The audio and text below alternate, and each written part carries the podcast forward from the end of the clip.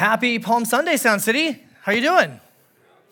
We are in Mark chapter 11 today. Palm Sunday is a day that Christians have celebrated for thousands of years, celebrating the week before Jesus' crucifixion and his resurrection, where Jesus enters into Jerusalem and people praise him and celebrate him as the king. And one of the ways that they did that was by waving palm branches, hence the name Palm Sunday. Uh, we didn't see anyone bringing palm branches in this morning, so uh, thank you for that. That can be a little distracting to the people in the chairs nearby you, but uh, we still are going to celebrate Jesus with hopefully the same enthusiasm and the same passion that those people did uh, so many years ago. We're in Mark chapter 11. We'll be reading this story, but some other passages as well, continuing on through uh, the story of Jesus as he heads to Jerusalem, ultimately to die in our place for our sins and rise again. If you have a Bible, I'd invite you to turn there. Mark 11, we'll start in verse 1. We'll read through verse 25. What I'd like to do is read straight through this whole passage. I'd like to pray, and then we'll get to work unpacking uh, what it is that God wants to teach us here in His Word today. So, read with me if you would. now, when they drew near to Jerusalem, to Bethphage and to Bethany at the Mount of Olives, Jesus sent two of his disciples and said to them, Go into the village in front of you, and immediately as you enter it, you will find a colt tied on which no one has ever sat. Untie it and bring it. If anyone says to you, Why are you doing this? say, The Lord has need of it, and will send it back here immediately. And they went away and found a colt tied at a door outside in the street, and they untied it. And some of those standing there said to them, What are you doing untying the colt? And they told them what Jesus had said, and they let them go. And they brought the colt to Jesus and threw their cloaks on it, and he sat on it. And many spread their cloaks on the road, and others spread leafy branches that they had cut from the fields. And those who went before and those who followed were shouting, Hosanna! Blessed is he who comes in the name of the Lord. Blessed is the coming kingdom of our father David. Hosanna in the highest. And he entered Jerusalem and went into the temple. And when he had looked around at everything, as it was already late, he went out to Bethany with the twelve. On the following day, when they came from Bethany, he was hungry. And seeing in the distance a fig tree in leaf, he went to see if he could find anything on it. When he came to it, he found nothing but leaves, for it was not the season for figs. And he said to it, May no one ever eat fruit from you again. And his disciples heard it. And they came to Jerusalem, and he entered the temple and began to drive out those who sold and those who bought in the temple, and he overturned the tables of the money changers and the seats of those who sold pigeons. And he would not allow anyone to carry anything through the temple. And he was teaching them and saying to them, Is it not written, My house shall be called a house of prayer for all nations, but you have made it a den of robbers? And the chief priests and the scribes heard it and were seeking a way to destroy him, for they feared him, because all the crowd was astonished at his teaching. And when evening came, they went out of the city. As they passed by in the morning, they saw the fig tree withered away to its roots. And Peter remembered and said to him, Rabbi, look, the fig tree that you cursed has withered. And Jesus answered them, Have faith in God. Truly, I say to you, whoever says to this mountain, Be taken up and thrown into the sea, and does not doubt in his heart, but believes that what he says will come to pass, it will be done for him. Therefore, I tell you, whatever you ask in prayer, believe that you have received it, and it will be yours. And whenever you stand praying, forgive if you have anything against anyone, so that your Father also, who is in heaven, may forgive your trespasses. May God bless the reading of his word. Let's pray together, church. Heavenly Father, we are gathered here today to celebrate Jesus, to lift up the name of Jesus. God, my prayer today is that we would be like the people who laid their cloaks down and who waved branches and shouted, Hosanna, and blessed is he who comes in the name of the Lord. May we be like that crowd. May we not be the disinterested onlooker. May we not be the ones who maybe later in the week turned their back on Jesus and instead of shouting Hosanna, shouted Crucify. Lord Jesus, may we be focused on you today. May we see you in all of your glory, in all of who you are, in all of your greatness.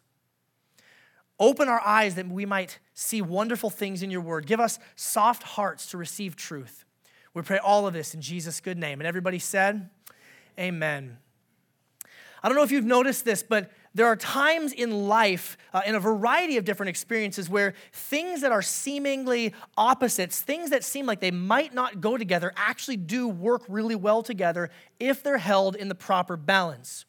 Think of a couple examples. Uh, is anybody here uh, into cooking? Anybody here like to cook and, and make food? Okay, a couple of you. Uh, none of the moms raise their hands, by the way. They're like, I just do it so my family doesn't starve, right? If you're into cooking, you know how certain flavors work well together, and things that maybe uh, would be kind of an odd flavor by themselves, this flavor and that flavor, they actually combine together and they work really well together if you get them in the right balance. Or if you're thinking of maybe movies, there can be different themes in a movie. It could be a, a very dark and a, and a, serious and intense movie, but then certain jokes and humor, it actually works really well when you strike that balance. Or for myself as a musician, uh, I, I, love music. One of my favorite composers is um, Igor Stravinsky. I don't know if anybody is a fan of Stravinsky's music. He has a way of doing some of the most beautiful music, and then he'll just put some notes in there that just mm, they kind of, they, they would be sour notes, they would be bad notes if, if taken out of context, but in the context, it actually works really well together. There's these happy sounding notes and then there's these dark sounding notes. In fact, if all you have is music that's just the happy sounding notes, we call that Yanni or new age music, right? It's just kind of like eating uh, cotton candy. It just doesn't work well. You need those contrasts. What we see today in our passage is we see that Jesus is kind of like that. Jesus can be a little bit frustrating at times. No, let me say that again. Jesus can be a lot frustrating at times because he, in who he is, contains some very extreme things. Jesus is both incredibly humble, and yet Jesus is astonishingly bold and direct in the one passage that we just read. And by the way, I would encourage you to, as you look at these, these sections of scripture, these 25 verses that we read, it's one story. Even though in your Bible there's different headings that kind of breaks it up into different sections, it's really one story. It flows from one into the next, into the next, and they're all tied together. And I hope to help you see that today. But as we read through this passage, there's the sweet notes and there's some dark notes, some things that are maybe a little bit striking as we look at them. Jesus seems to sometimes contain fierce opposites within his one personality. Jesus is both bold and humble. There's an author named uh, G.K. Chesterton. Uh, I don't know if any of you have heard of G.K. Chesterton. He wrote a book called Orthodoxy, and he addressed this, this idea of these tensions in the Christian faith. He, he talks about how sometimes people want to take uh, things and, you know, you talk about finding a balance. And so they'll take two extreme things and kind of make it just a mushy, nothing. Half of this, half of that, a little bit bold, a little bit humble. He says, no, in the Christian faith, the, the true tension is found when both things are held at full volume. This is what he says. He says this. People always talk about finding balance. He says, here again, in short, Christianity got over the difficulty of combining furious opposites by keeping them both and keeping them both furious. So we don't need to try to downplay Jesus' humility. And we don't need to try to downplay Jesus' boldness and even ferocity. We're going to see both in full display in this passage today. And I hope and I pray that for all of you, it will be instructive. It will be uh, challenging for you as we go through this passage. So let's go back to verse 1 and start to unpack what it is that God wants to teach us here today. Verse 1 Now, when they drew near to Jerusalem, to Bethphage and to Bethany at the Mount of Olives, let's pause right here, just context. For the last few chapters, Jesus has been directly telling his disciples, We must go to Jerusalem. This is where the story is going to reach its climax. We have to go to Jerusalem. He's even been telling his disciples that he is going to be crucified, he is going to die, and he's even telling them that he is going to rise again. So they're on the march, they're headed to Jerusalem, and they come to these two little villages, Bethany and Bethphage both of which are little small villages on the outskirts of the big city, Jerusalem. If you want an analogy, think of it this is Shoreline and Edmonds on your way into Seattle, right? Right on the outskirts. The, the city of Bethphage, we don't know exactly where that is, but Bethany, we have uh, a lot of archaeological evidence. We know where it's at. It was probably about 700 people at the time of Jesus. Just a small village, a small community. You may also remember that Bethany is the village where Jesus raised Lazarus from the dead. Mary and Martha, the sisters, and their brother Lazarus, they were residents of the city of Bethany. And so, Jesus, when he raised Lazarus from the dead, Jesus would have been very well known in that town. Jesus had a lot of not just followers, but friends in the city of Bethany, the village of Bethany, I should say. So they're on their way to Jerusalem. They're going to stop in Bethany and Bethphage. Jesus sent two of his disciples and said to them, Go into the village in front of you, and immediately that's our favorite word in the book of Mark, right? Immediately, as you enter it, you will find a colt tied on which no one has ever sat. So, this is a young male colt. Untie it and bring it. If anyone says to you, Why are you doing this? say, The Lord has need of it, and we'll send it back here immediately. Now, if you were the disciples at this moment, just imagine, put yourself in their shoes. Okay, Jesus, you want me to go into the village? steal somebody's donkey and just say, no, no, no, the Lord needs it. Uh, one of our production team guys was saying, if somebody walked into my driveway and says, hey, I just got to take your car, the Lord needs it, uh, don't worry about it, I think I would need to talk to the Lord directly about that, right? And they went away and they found a colt tied at a door outside in the street and they untied it, just like Jesus said. And some of those standing there said to them, uh, What are you doing untying the colt? And they told them what Jesus had said and they let them go. Now remember, Jesus was well known in Bethany, so it's not too much of a stretch to think that they said, hey, Jesus wants to use this, just we'll, we'll bring it back, we promise. Okay, we know Jesus, we trust Jesus, go ahead. They told them what Jesus had said and they let them go. Now listen, this colt, this, this young donkey on which no one has ever sat, that seems like some maybe superfluous detail, some unnecessary detail. Why is Mark telling us that this was a donkey that had never been sat upon? Why is he telling us that it's such a young male colt? As we have seen time and time again throughout the Gospel of Mark, Jesus is being very intentional with these things. Jesus is trying to tell us about who he is and what it is that he has come to do. Jesus is not just randomly saying, Hey, I'm tired of walking. Could you guys go find me a, a really short horse, like something that like a hobbit would ride on? Can you just, can you find me something really tiny? You, you think I'm joking. I'm not. I'm reading The Hobbit right now. Bilbo gets a donkey, a young donkey. This is our Lord and Savior riding on a hobbit horse. No, Jesus is in fact very specifically referencing a prophecy about the coming of the Messiah, about the coming of the King. It's found in Zechariah, one of the Old Testament prophets, Zechariah 9 9. I'll read it to you. It says this Rejoice greatly, O daughter of Zion. Shout aloud, O daughter of Jerusalem. Behold, your king is coming to you. The king is coming. This is, this is also, you must remember, this is the week of Passover.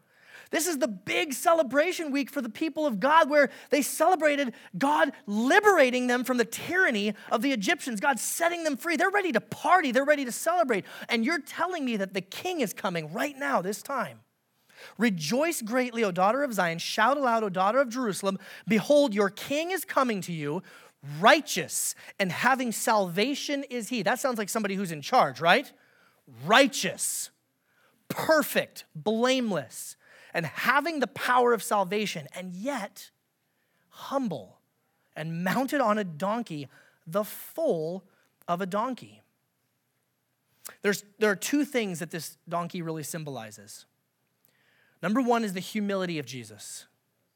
Even though he is the King of kings and the Lord of lords, as Philippians says, even though he exists in the very form of God, he humbled himself to show us what his kingdom is like. The other thing that this donkey symbolizes is purity. This donkey has never been ridden on. This, this young colt has never had anyone ride on it before. And actually, if you go back into the Old Testament, many of the sacrifices you had to give animals or use oxen that had never been you know, yoked up, had never gone to work, so to speak. It's a, it's a symbol of purity. And so Jesus is showing us his humility, but he's also showing us his purity. Did you know that Jesus never sinned?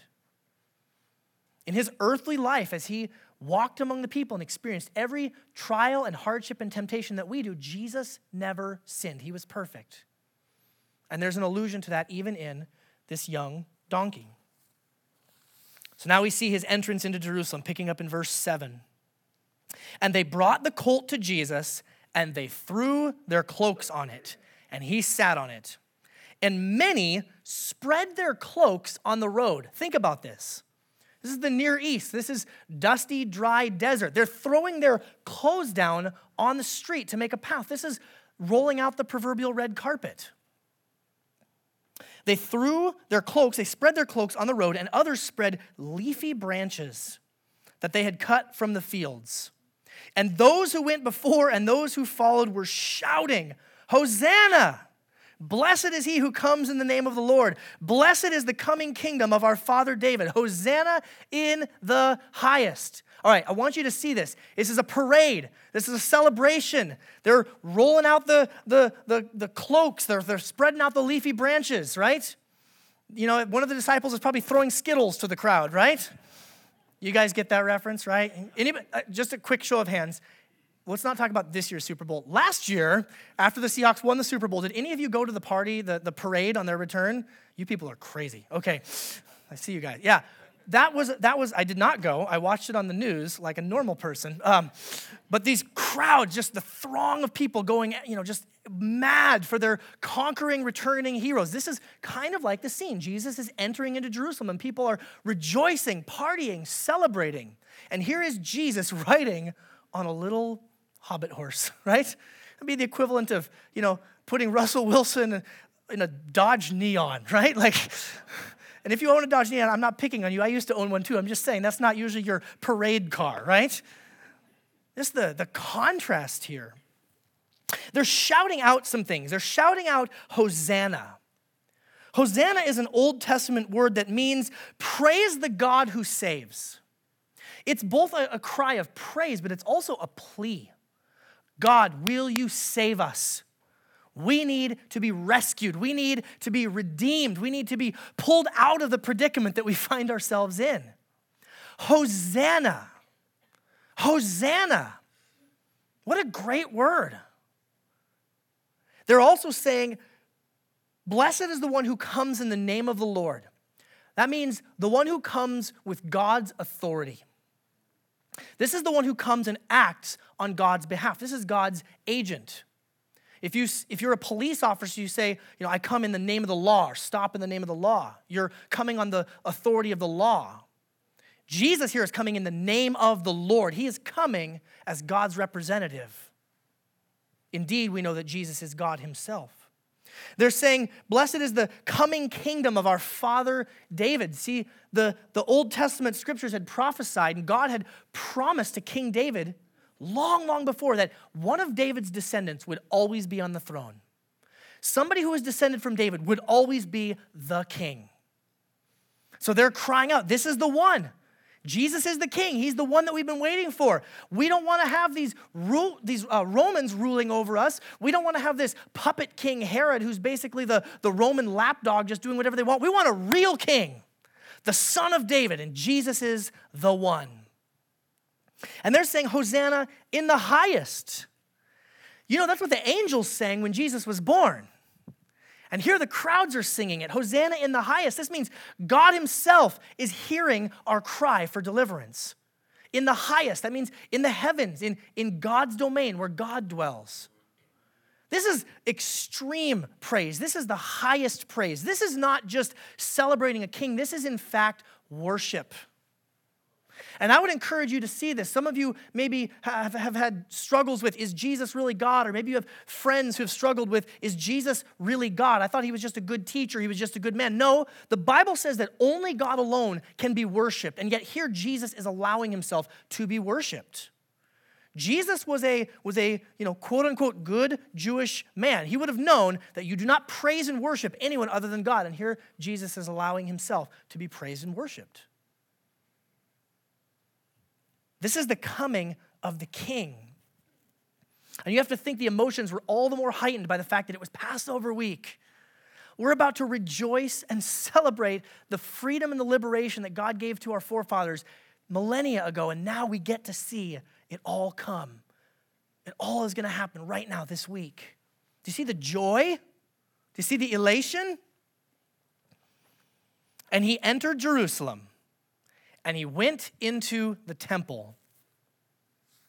And when he looked around at everything, as it was already late, he went out to Bethany with the 12. Okay, this is Sunday.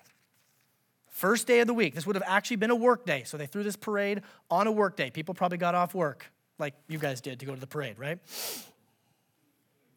But he gets into the temple, he looks around, surveys, kind of imagine Jesus just kind of stroking his chin. And he says, I'll be back tomorrow. Heads back out of town. Verse 12, we get this interesting scene here. On the following day, when they came from Bethany, he was hungry. So now they're now they're going back into Jerusalem. So Jesus is hungry, okay? You can identify with that, right? You've been hungry, maybe a little cranky because of being hungry. He was hungry, and seeing in the distance a fig tree in leaf, he went to see if he could find anything on it.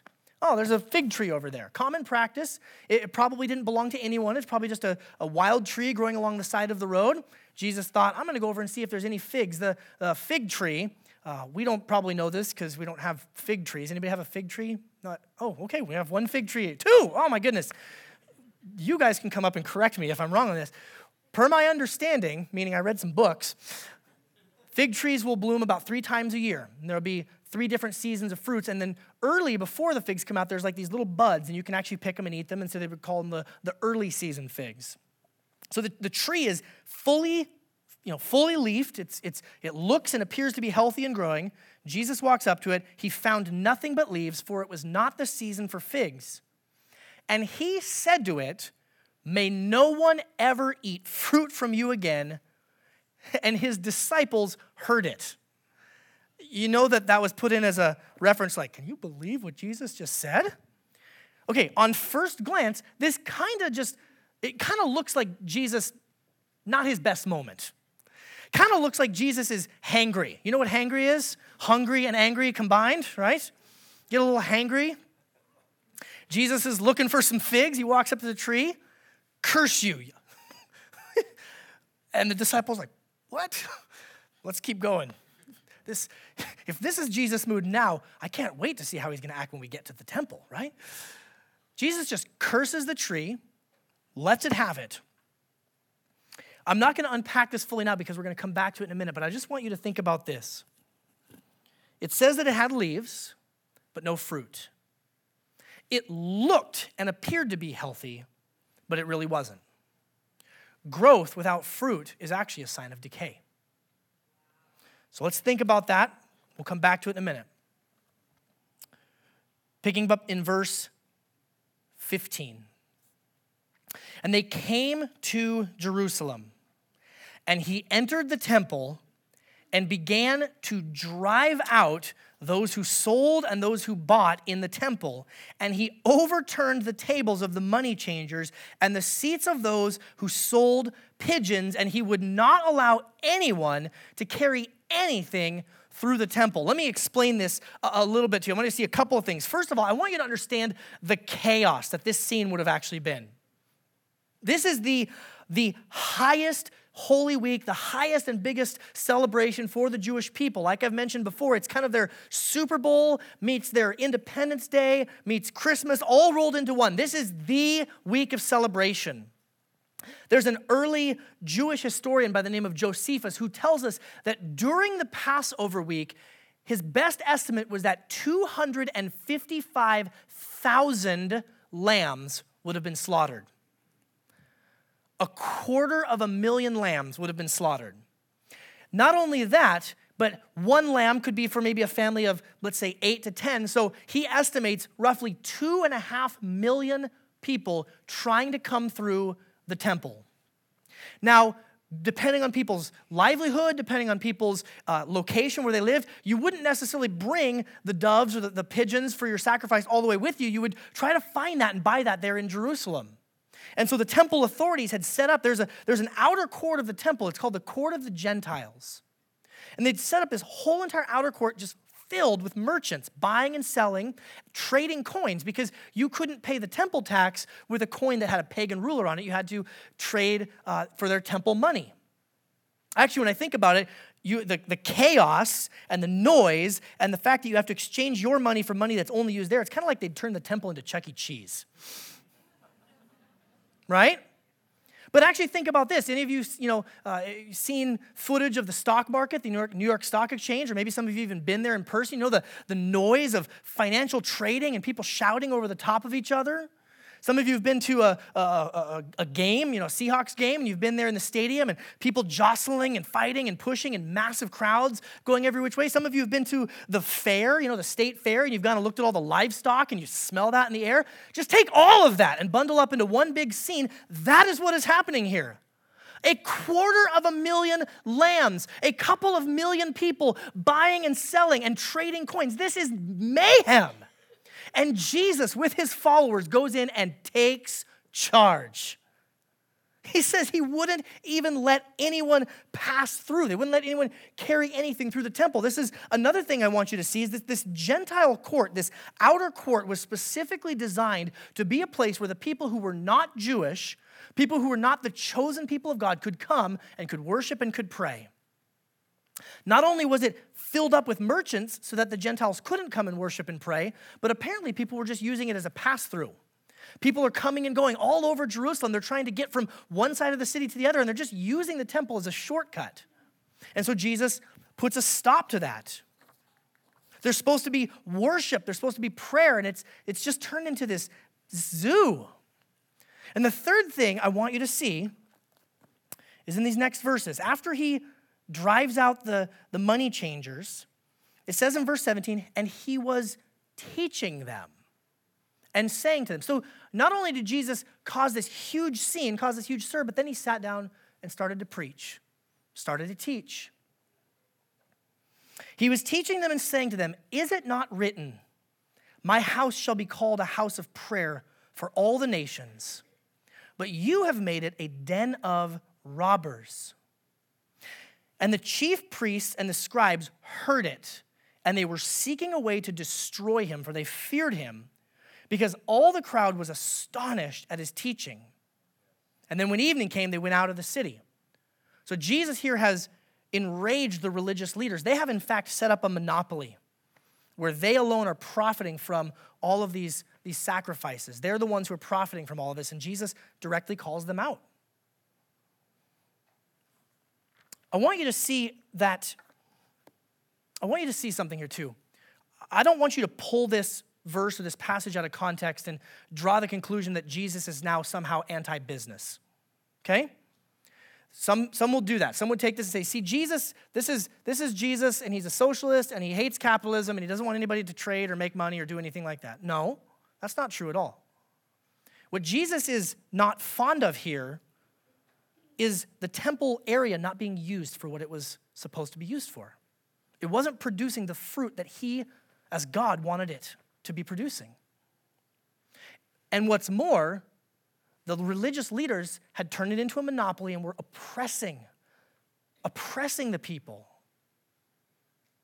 This was not a good scene. Jesus is not happy, not because of financial transactions. He's not happy because it is not being used for the purpose that God intended. And it says he began to teach them about the purpose of the temple. Indeed, Jesus quotes from Isaiah and he quotes from Jeremiah in this, in this uh, verse, in verse 17, where it says, Is it not written?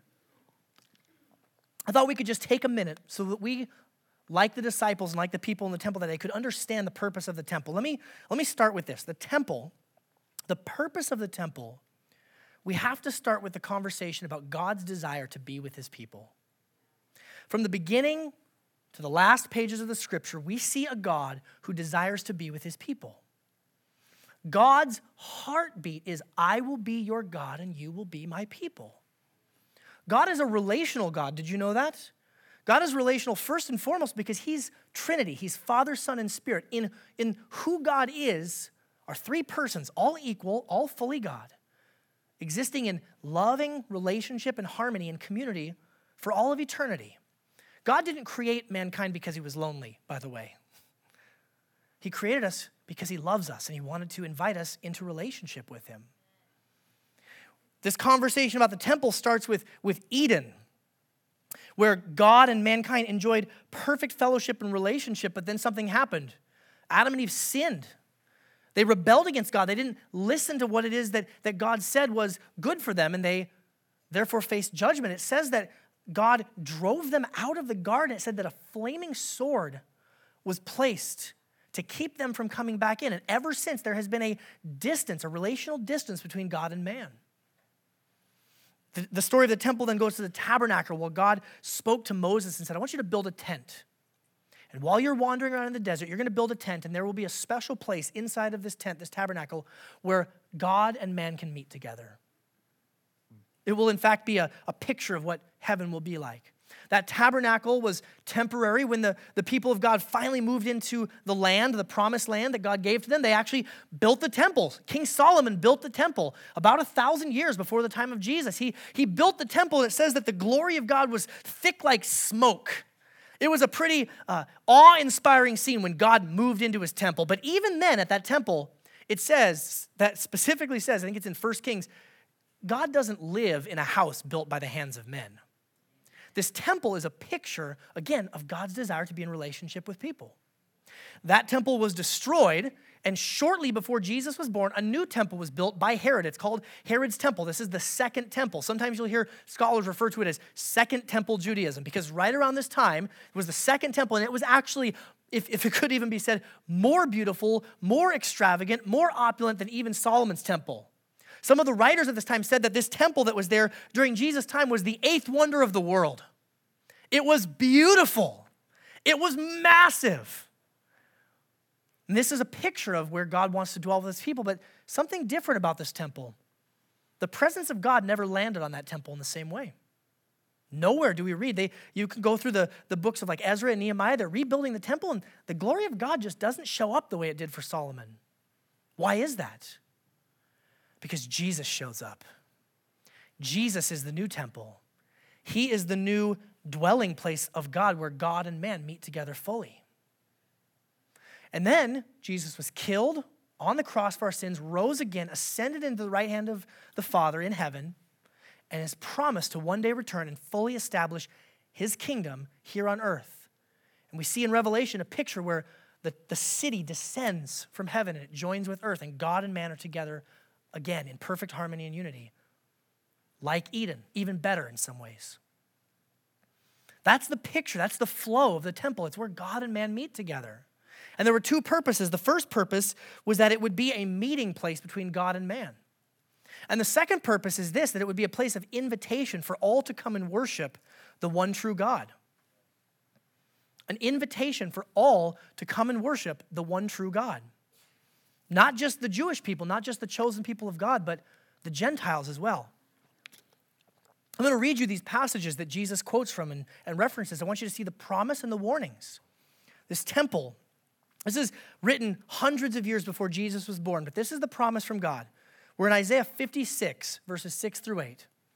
This is what Jesus would have been referencing. He says this The foreigners who join themselves to the Lord. I don't know if you know this, that's us.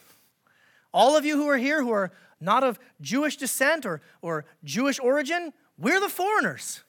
We're the ones who got called in to be a part of God's people, grafted into the, to the tree, as Paul uses in Romans. The foreigners who join themselves to the Lord, these I will bring to my holy mountain, and I will make them joyful in my house of prayer.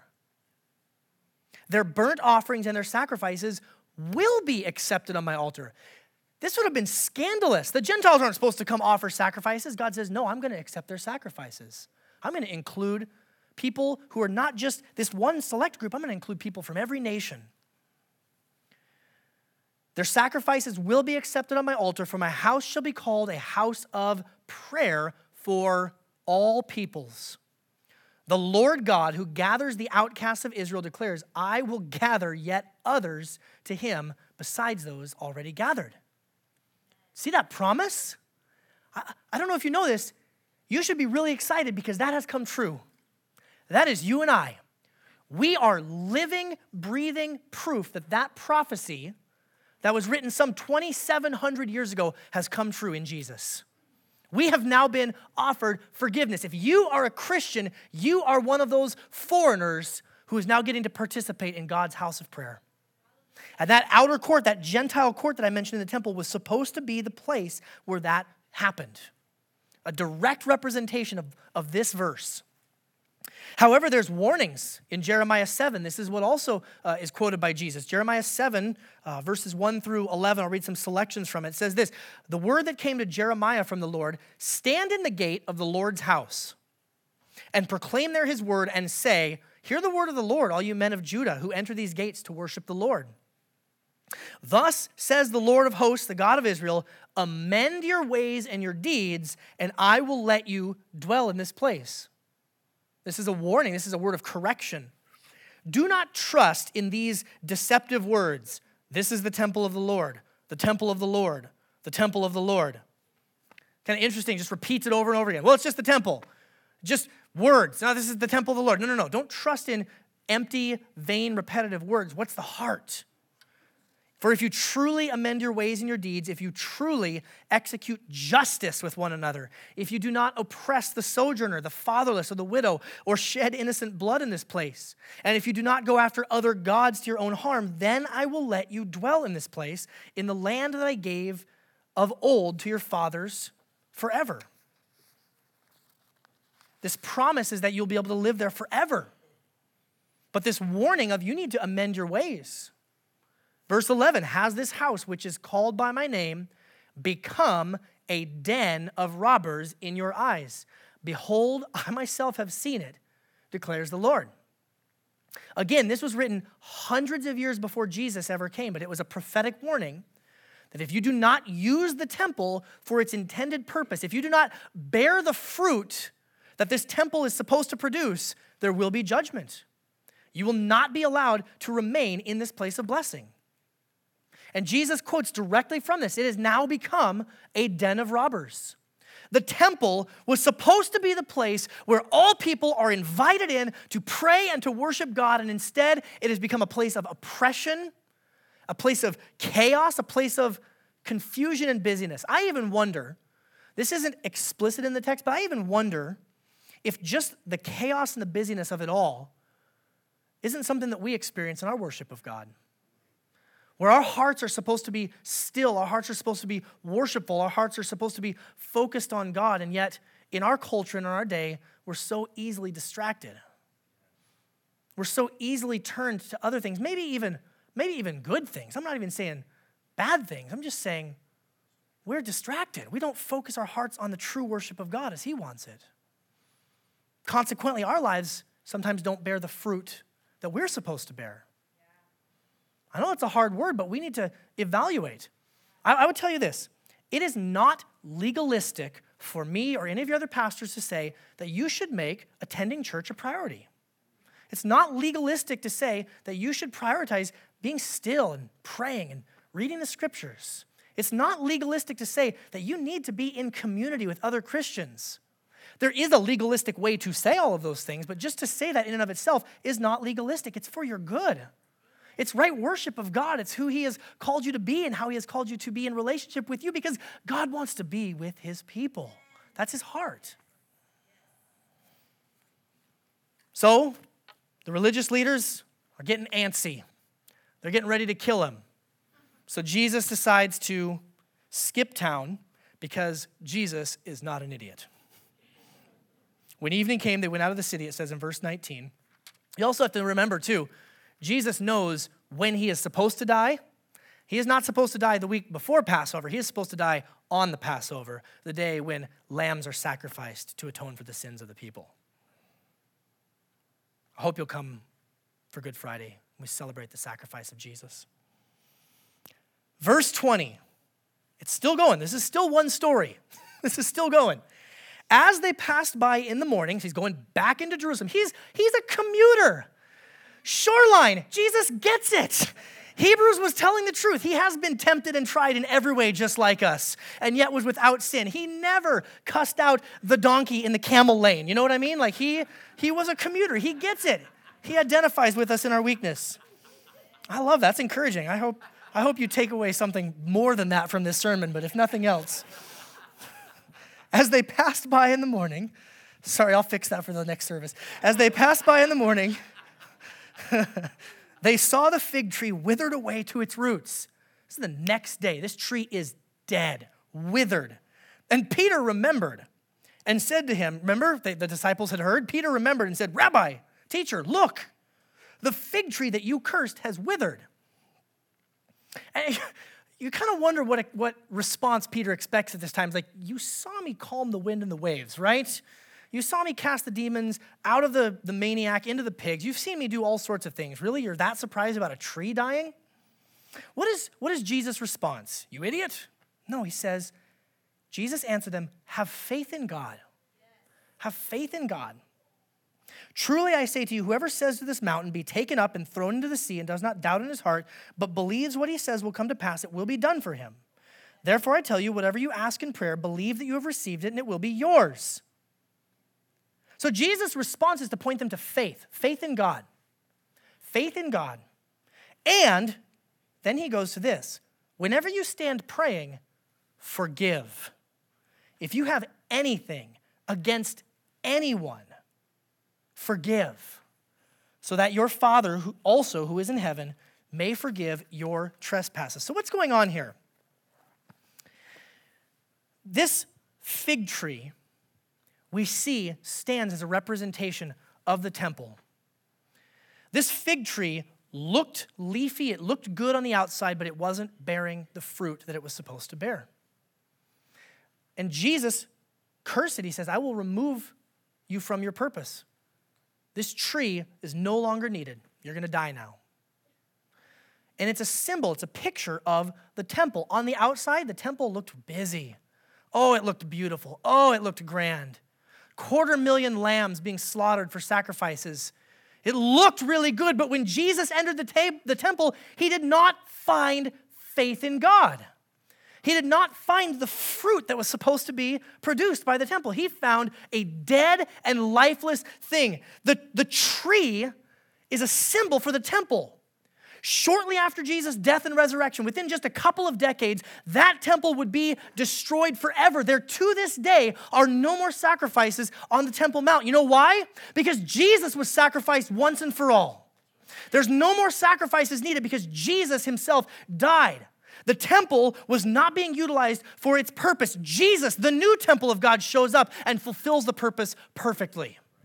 Where God and man meet in Jesus Christ, Jesus is where now all mankind is invited. Jew and Gentile alike are all invited to come into right relationship with God, but it's only through Jesus.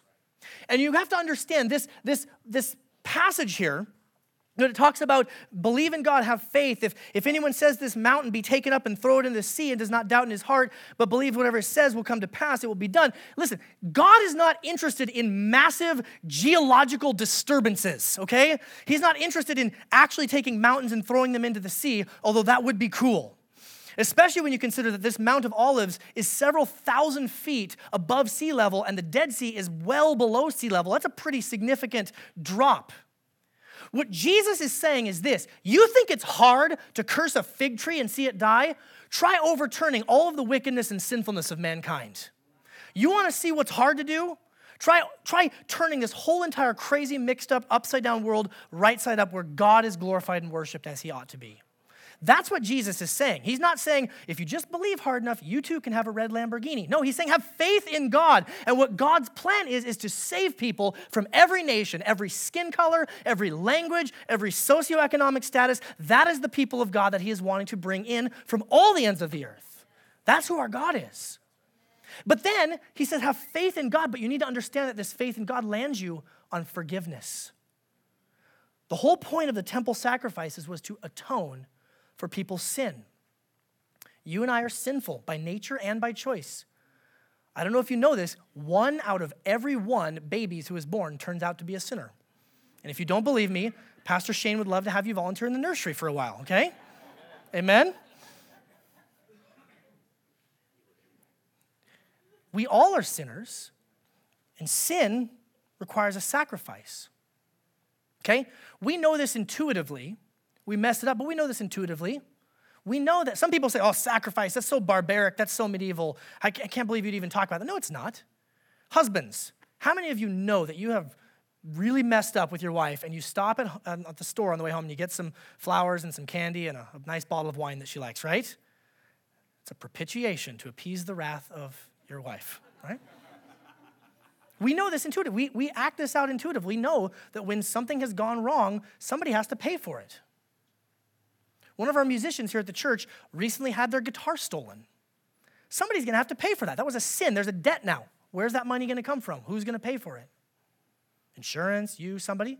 No, the gospel says this Our sin has accrued a great debt before God, and God Himself pays it. In Jesus Christ, His sacrifice on the cross is the, is the sacrifice that we need to be forgiven. When you understand that, when you truly exercise faith in God, Jesus says, then you're going to start praying. And you're going to realize that you are not treating people as graciously as God has treated you. And you're going to need to do some business with God, and you're going to need to do some business with them. Whenever you stand praying, oh, thank you, God, for your grace. Oh, thank you for forgiving me. Oh, thank you for all your blessings.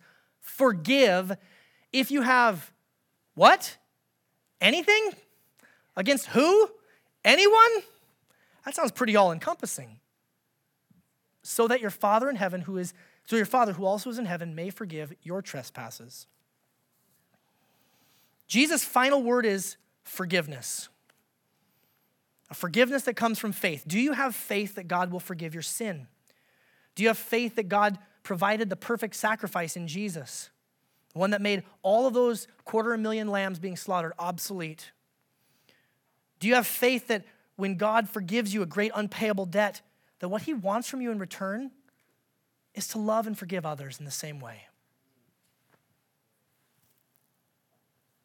His final word is forgiveness. Now I want you to see this. We've, we've, got, we've covered a lot of ground. This is 25 verses, okay? This is a lot of ground to cover. There's much, much more that could be said. But I don't want to keep you here until Good Friday. So let me summarize and, and, and bring this to conclusion this way. Jesus is the king. We see that clearly. Jesus gets on the, the colt and he rides into town. That is absolutely a declaration that Jesus is the king. But the question is, what is his kingdom like? And we've seen all these different threads, all these different angles, all these different, uh, uh, if I could even say it this way, personality traits of Jesus in these stories that we've read. So Jesus is the king. What is his kingdom like?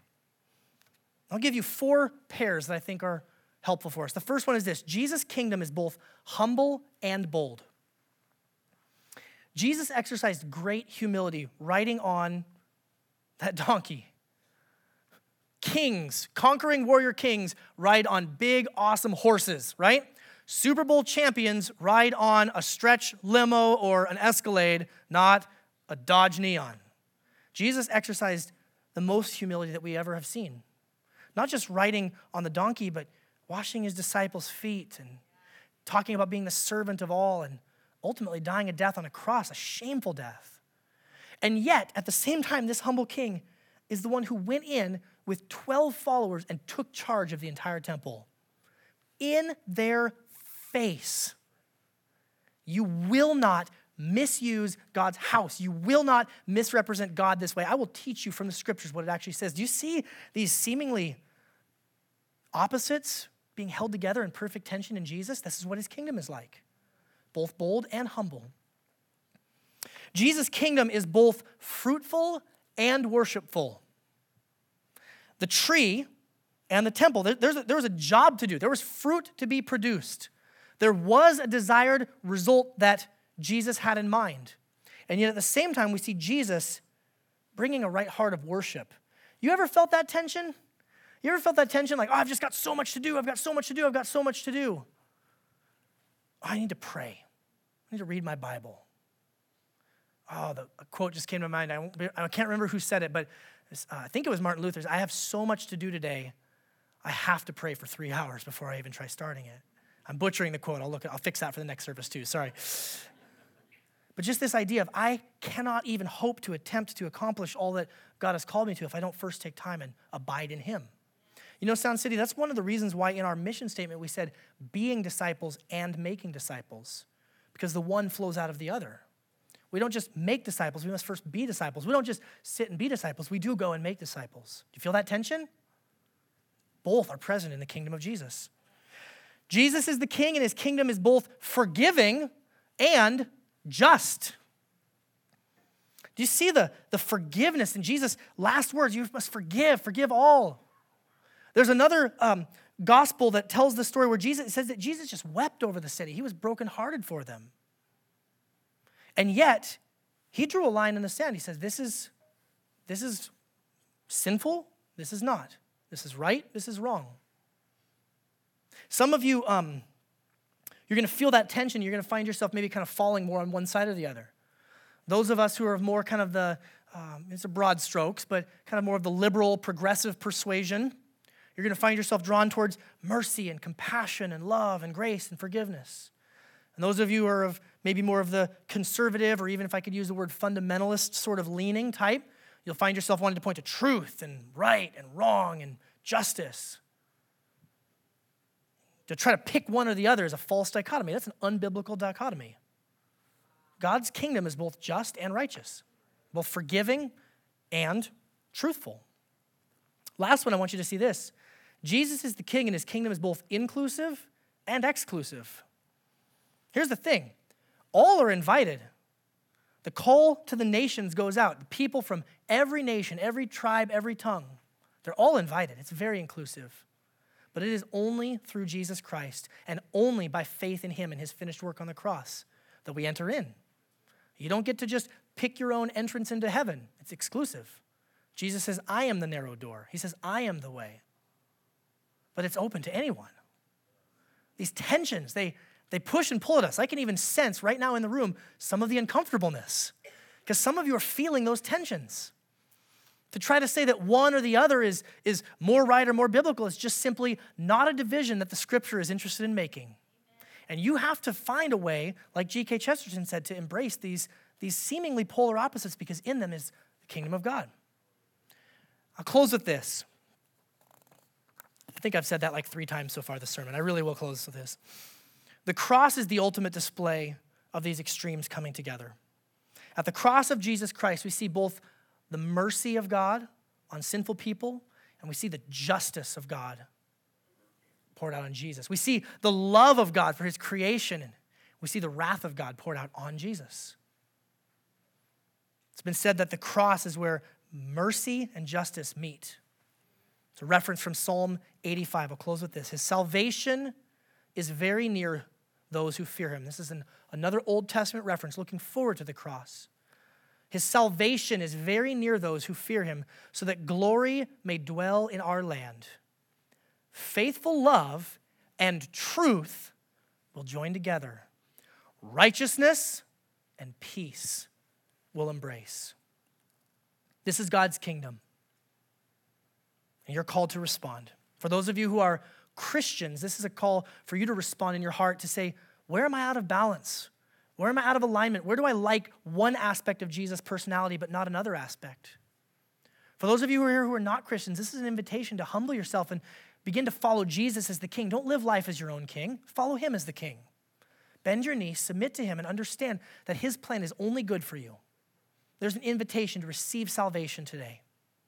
I'm going to call us to a time of response now. We're going to respond in a couple of ways. The first way that we're going to respond is through the giving of our tithes and our offerings. And I would say this to you we give of our tithes and offerings.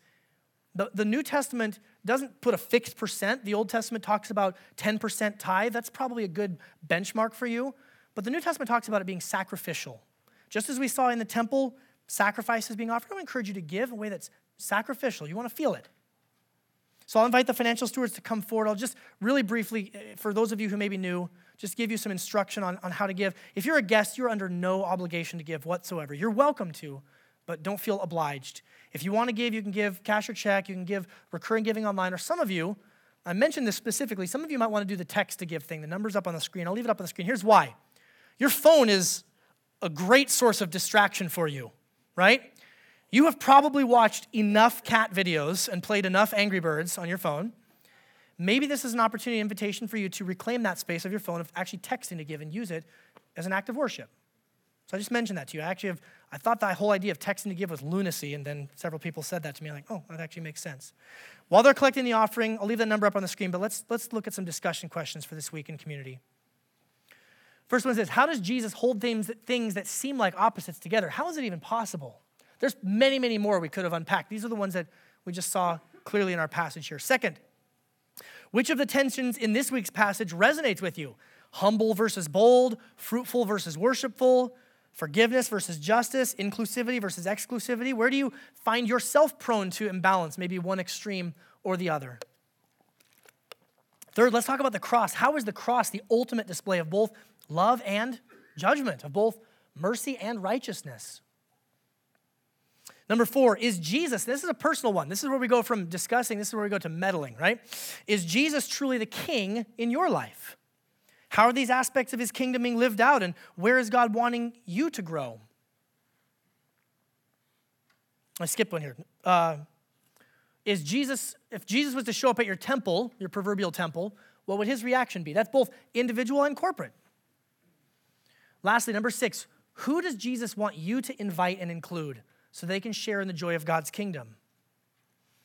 This is a, a lifestyle, by the way, of invitation and including and saying all are welcome to come and know God. This is a great opportunity this week with Easter coming up. There are many people who'd be willing to go to an Easter service who maybe would never attend church any other time of the year and to offer them the gift of God's grace and His love and His mercy and His forgiveness and His salvation. I just ask you, who is God putting on your heart to pray for, to invite, and to include? Today, we're also going to respond through the celebration of the Lord's table. This is where we take the bread and we dip it into the wine or the juice. And we remember that Jesus' body was broken and his blood was poured out for us, that Jesus is the ultimate sacrifice. And today, as we celebrate the Lord's table, I would invite you to remember that Jesus' sacrifice was a once and for all thing. It's done, it's finished. His work is complete, and you can now have assurance of salvation. And today, may God even strengthen your faith in that as you receive the bread and you receive the cup. We do practice an open table. If you're a guest, you're welcome to join us at the table if you are a Christian. And if you're not a Christian, the invitation is the same. Give your sin to Jesus, trust in Him, and come forward and join us at the table for the first time. We're also going to sing. We're going to sing because Jesus is the king, and every king has a soundtrack as he marches in, right? Mm-hmm. So I invite you to sing and to celebrate. The band is going to lead us in joyful celebration of Jesus as the king. So let's stand together. I'll pray. And then Elizabeth and the team will lead us in song. Let's pray together. God, thank you that you sent Jesus, the King, the humble King, yet the one who is bold enough to tell us that we are sinful and we need to walk in repentance. Jesus, we thank you that you were willing to lay down your life as a sacrifice for us on the cross in our place. But Jesus, we thank you that on the third day you rose again and you're alive forevermore. And we don't serve a, a, just a crucified Savior, we serve a crucified and a risen Savior a king who is alive forevermore, who will sit on the throne for all of eternity. God, would we respond now with joy and with faith to that king? And it's in Jesus' name we pray. And everyone said, Amen. Church, come forward and receive when you're ready.